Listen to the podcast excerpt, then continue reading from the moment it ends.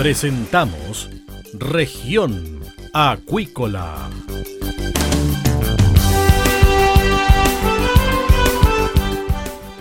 Escuche desde ahora todas las novedades de las principales actividades económicas de la región de los lagos y con las voces de sus protagonistas.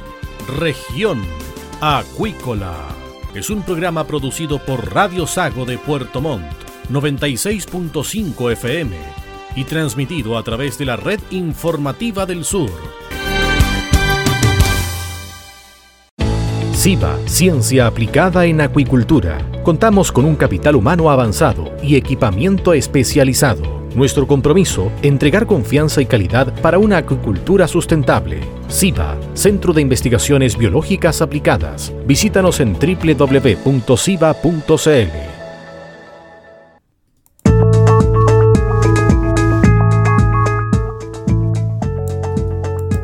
Bien, estamos de regreso acá en región acuícola y tenemos al invitado del día. Se trata de Marcos Godoy, investigador y académico del laboratorio SIVA acá en la capital regional. ¿Qué tal, Marcos? Bienvenido a, región acuícola. ¿Cómo está, don Cristian? Eh, un gusto estar conversando nuevamente con usted. Bueno, periodo estival y de acuerdo a lo que se ha conversado y visto durante los últimos años, aparecen las famosas FAN ¿cierto? Las algas nocivas. ¿Esto es así o no, Marcos? Efectivamente, eh, debido a las condiciones eh, oceanográficas y climáticas, estamos justamente en un periodo de alta probabilidad de aparición de floraciones algales nocivas. ¿Qué son las FAN? Bueno, las floraciones algales nocivas o bloom de microalgas, bloom microalcales, ¿no es cierto? Eh, son proliferaciones de microalgas, eh, algas microscópicas que se encuentran en el agua debido a que condiciones oceanográficas, eh, climatológicas favorables permiten eh, su rápido crecimiento y proliferación. Los tipos de fan. Eh, eh, es, una, es una buena pregunta. Eh, hay, las floraciones algales nocivas pueden ser clasificadas como no tóxicas, que son aquellas que proliferan, producen las llamadas de, de coloraciones del agua, ¿no es cierto? Cambian el color del agua, está la marea roja, la marea café, en algunos casos el agua se, em, se torna de un color eh, eh, se torna un color rojo.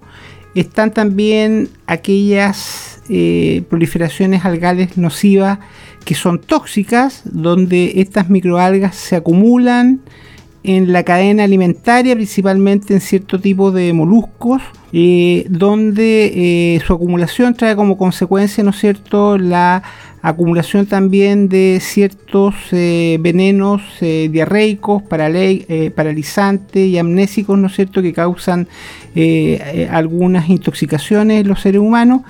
Y finalmente hay algunas especies que son no tóxicas a los humanos, pero que son importantes porque pueden afectar, por ejemplo, a las especies en cultivo, específicamente en el caso eh, de nuestra región en la acuicultura? Las más comunes, las más comunes en nuestra región. Bueno, hay, hay diferentes especies. Eh, a medida que se ha desarrollado la historia, eh, la frecuencia de la aparición de estas floraciones algales nocivas y la distribución geográfica se ha ido ampliando, ¿no es cierto? La frecuencia se ha ido incrementando, la distribución geográfica se ha ido ampliando y, a medida que ha transcurrido los años han aparecido diferentes especies de microalgas que pueden afectar a los cultivos.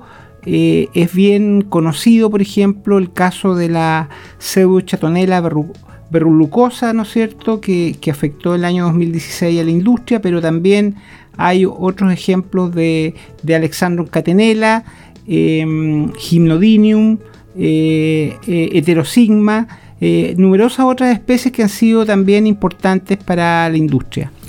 Factores. ¿Qué factores inciden para esta floración? Bueno, eh, son muchos. La verdad que eh, hay, eh, son diferentes factores climáticos, oceanográficos. Hay, hay factores, por ejemplo, que son más relevantes que, no, que otros. yo diría que el aporte de la temperatura es importante, el aporte nutriente también es eh, relevante y las condiciones oceanográficas también en un momento dado son relevantes para que aparezcan este tipo de, floraciones. Ahora, cuando uno dice cambio climático, uno cree y siente que el sol, se lo voy a plantear de manera muy sencilla, está pegando más fuerte. Es decir, como que la radiación se siente más. ¿Eso también incide en la FAN?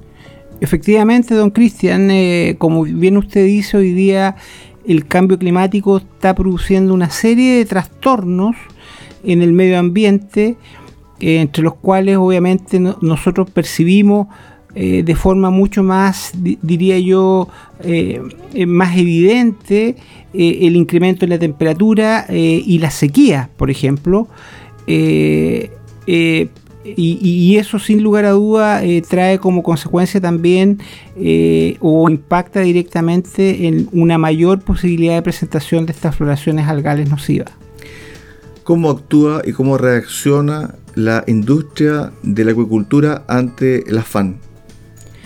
Bueno, la verdad que eh, este ha sido un, nuevo desafío que, presenta la acuicultura, no, no solamente acá en Chile, este es un fenómeno global eh, que afecta a los sistemas acuáticos y específicamente en la industria se han implementado una serie de programas. Eh, por un lado, el Servicio Nacional de Pesca dispone de un programa orientado a la vigilancia de estos, eh, estas toxinas que se bioacumulan en cierto tipo de mariscos, ¿no es cierto? Y que está orientado a todo lo que tiene que ver con salud humana.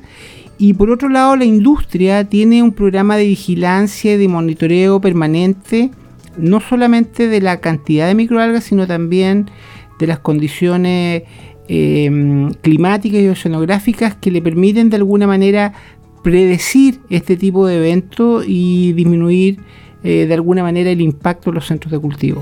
Ustedes como SIVA, ¿cómo están eh, trabajando y si tienen también centros de monitoreo en la zona?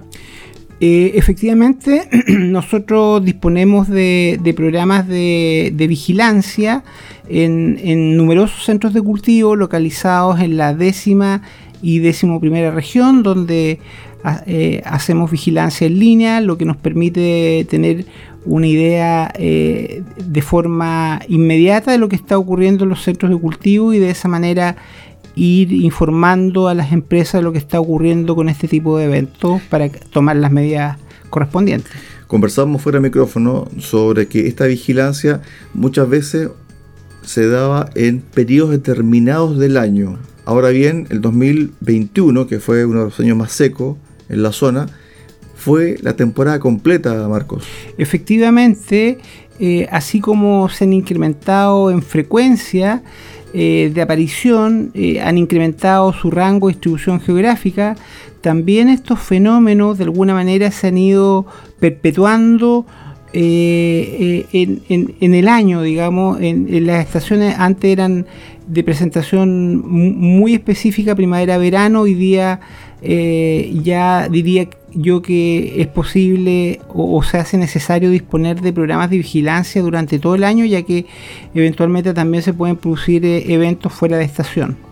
Ahora, este, este proceso de, vigilancia ha llevado a la conclusión de que hay patrones establecidos o todavía no. Es difícil poder eh, de alguna manera determinar patrones eh, la verdad que uno habla de, hoy día se habla mucho de modelos matemáticos y de inteligencia artificial que nos permite de alguna manera predecir este tipo de eventos, pero la verdad que en muchas ocasiones eh, la naturaleza es más compleja de lo que hasta ahora nosotros podemos modelar.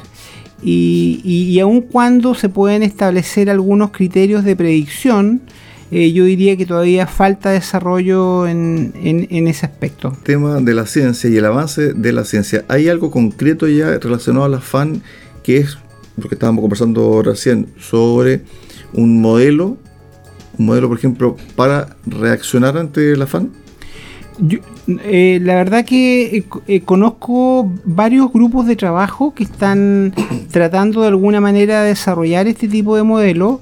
Son modelos complejos donde de alguna manera interviene todo lo que tiene que ver con las variables del océano, el clima y, también algunas variables ambientales que tienen, son mucho más específicas como el aporte de nutrientes eh, yo diría que hay varios intentos bastante interesantes, eh, pero es como el precio del cobre, la mejor estimación sigue siendo el precio del día anterior. Perfecto, excelente.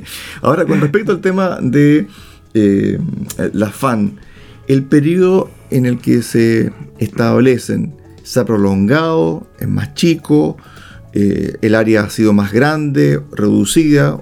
¿Cuáles son las características de los últimos años?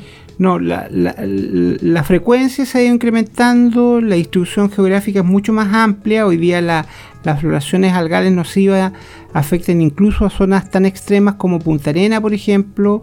Eh, el periodo de tiempo durante el año también es mucho más amplio. Yo diría que este es un fenómeno que ha llegado para quedarse y nuevamente tenemos que convivir, tenemos que implementar medidas de mitigación y lo que siempre se habla, ¿no es cierto?, tener una gran capacidad de resiliencia para poder enfrentar este tipo de desafíos. ¿Concentración de la toxina también es, eh, es alta? Eh, depende, eh, como le digo, hay diferentes tipos de floraciones algales nocivas. algunas de ellas son no tóxicas, otras sí tienen algún grado de toxina y, en ese contexto eh, va a depender del tipo de microalga que estemos hablando y, del tipo de microorganismo que lo esté filtrando, eh, la concentración de la cual puede llegar y producir algún tipo de, situación de salud en los seres humanos. Cuando aparece la marea roja, lo, lo común, ¿cierto?, es que el ciudadano diga, ah, no voy a comer marisco, o tiene prohibición de comer marisco, ¿cierto? ¿Qué pasa con los peces? Es una buena pregunta. Nosotros hemos hecho algún tipo de estudio a ese respecto. las toxinas se, acumulan justamente en organismos que son filtradores, eh, pero también las toxinas pudieran eventualmente por un efecto mecánico poder acumularse en una superficie, por ejemplo, una microalga o un, gastrópodo que son animales que consumen macroalgas, por ejemplo, macroalgas podrían eventualmente eh, tener residuos de este tipo de, toxinas, como el caso del abalón, por ejemplo, el abalón es un gastrópodo que, consume macroalgas y, y, si estas toxinas se depositan en la superficie de estas macroalgas, los abalones podrían eventualmente tener cierto grado de toxicidad. Particularmente los peces eh, no, no son eh, eh, este tipo de microorganismos que bioacumulan este tipo de, de mm, microalgas, por lo tanto no hay riesgo para la salud humana en, este caso particular. Es decir, cuando las autoridades dicen no consuma marisco, sí puede consumir peces desde la zona donde está la marea roja. Efectivamente, efectivamente. Ahora, ¿por qué se produce eso en el fondo? Porque estos microorganismos eh, estos eh, filtran el agua y, al filtrar el agua estas microalgas se acumulan, se van acumulando en el sistema gastrointestinal de estos filtradores y eso hace que lleguen a una concentración que es nociva para los seres humanos. A diferencia de lo que ocurre con los salmones, donde el impacto más bien es para la salud animal más que para la salud humana, en términos que el salmón no es capaz de eh, consumir ni bioacumular este tipo de, microalgas. La alga más conocida es la FAN, ¿cierto? La, la floración de alga nociva que deriva en la marea roja. Pero, ¿cuál es la otra alga que hay que preocuparse y que está siendo repetitiva? Bueno, eh, la verdad que el día de hoy las microalgas que están apareciendo más frecuentes hasta ahora, hasta esta fecha, son especies de Rhizosolenia, Pseudochatonella, Leptocilindrus, eh, son diferentes especies de, algas verdes, de microalgas verdes, microalgas rojas que de alguna manera se están presentando y nos están dando de alguna manera alguna señal de, la, posibilidad de que ocurran estos eventos ¿no es cierto?, que tienen impacto en la acuicultura. ¿Qué pasa con la zona, cierto, contaminada? ¿Qué pasa con la temperatura del mar? ¿Aumenta? ¿Está estable? Bueno, en, general la, temperatura del mar se, eh, se ha visto que se ha ido incrementando estas últimas semanas. Eh, la verdad que esto, estos días despejados y junto con el alza de temperatura ha traído como consecuencia un incremento de la, de la frecuencia de las microalgas en los centros de los cuales nosotros estamos monitoreando, por lo tanto eh, estamos alerta a cualquier fenómeno, han habido también de alguna manera alguna, algunas proliferaciones bastante masivas en algunos canales eh, de algas verdes, por ejemplo, eh, que han sido registradas hace bastante poco tiempo. Por ejemplo, el 15 de diciembre, ¿no es cierto?, se presentó una, floración de color verde producto de, una alga flagelada en, los canales, así que estamos bastante atentos de lo que pueda ocurrir eh, a partir de ahora. Se dice, de acuerdo a meteorología, de que va a ser un verano seco, por lo tanto, uno tiende a incidir de que las floraciones van a aumentar o no. efectivamente, eh, e, esa es una probabilidad que no puede ser eh, descartado y, en ese sentido eh, las medidas de mitigación para los efectos de las algas nocivas son bastante relevantes. Ustedes como, como científicos, ¿tienen algún tipo de, de, información abierta a la comunidad, especialmente para el sector de pesca artesanal, por ejemplo? No, no, la verdad que nosotros no, no, hemos todavía em, construido una base de información que le permita dar eh, em, este tipo de, datos a la comunidad. Sin embargo, estamos en eso. Esperamos tener noticias pronto. Eh, de tal manera de contribuir eh, a la industria y a la comunidad en términos de mantenerlo informado de, de, todo lo que sea relevante para, el desarrollo de nuestra región. Este es un nuevo foco para el ascenso, ¿no? Efectivamente. Efectivamente, este no tiene toda la razón, don Cristian. Eh, es un nuevo, una nueva área, diría yo, que, que donde se requieren especialistas, se requiere capital humano, se requiere colaboración, eh, esta, eh, las floraciones algales nocivas tienen muchas aristas desde el punto de vista eh, tecnológico, biológico, del punto de vista de la ingeniería, hay, hay, muchos desafíos que, hay que enfrentar, por lo tanto, efectivamente yo diría que es uno, un desafío que, que llegó para quedarse. A ver, donde hay crisis, alguien siempre gana o hay una oportunidad. ¿Quién, gana acá? ¿Cuál es la oportunidad que, pueda generar esta, esta fan? Bueno, todo, todo este tipo de, de fenómenos eh, yo creo que de alguna manera nos van a permitir a nosotros como país y específicamente como, región, como clúster eh, de acuicultura, eh, eh, nos va a permitir ir de alguna manera enfrentar este tipo de problemas y tempranamente em, desarrollar resiliencia respecto de todos aquellos fenómenos que tienen relación con la sequía, el cambio climático y, por, no, por qué no decirlo con el desafío de la alimentación futura. Eh, yo diría que eso nos está enseñando a desarrollar tecnología, enfrentar estos problemas y de alguna manera convivir con ellos. Estaba pensando también cuando le hacía la, pregunta sobre las empresas que eh, cultivan algas a ellos les beneficia el, alza de temperatura, las algas crecen más rápido. es una pregunta que uno, que, se puede hacer, ¿o no? Sí, sí. recuerde que aquí hay varios factores involucrados. Efectivamente, la temperatura, la luz son, factores importantes, el aporte nutriente también. Uno podría decir que, claro, si, si están estas condiciones, eh, los cultivadores de alga podrían verse de alguna manera beneficiados, pero hay que tener un poco de precaución porque usted sabe que la, naturaleza nos juega de repente alguna... Eh, o, la naturaleza reacciona de forma bastante inesperada. Claro, En ese punto no hay todavía estudio. claro. Estuvimos con eh, Marco Silva, académico, investigador del laboratorio SIDA, conversando sobre las FAN, sobre la floración de algas nocivas, que ha sido también tema recurrente en los últimos años en nuestra zona. Gracias, Marco. De nada, don Cristian, un gusto hablar con usted. Y así terminamos el capítulo del día de hoy de Región Acuícola. Los esperamos mañana a contar de las 13.30 horas acá, en Región Acuícola, en Radio Sago, a las 13.30 horas en el 96.5 FM. Muy buenas tardes. Centro de Investigaciones Biológicas Aplicadas CIBA, Ciencia Aplicada en Acuicultura. Entregamos confianza y calidad para una acuicultura sustentable. Contamos con un capital humano avanzado y equipamiento especializado. CIBA, Centro de Investigaciones Biológicas Aplicadas, Ciencia Aplicada en Acuicultura. Visítanos en www.ciba.cl.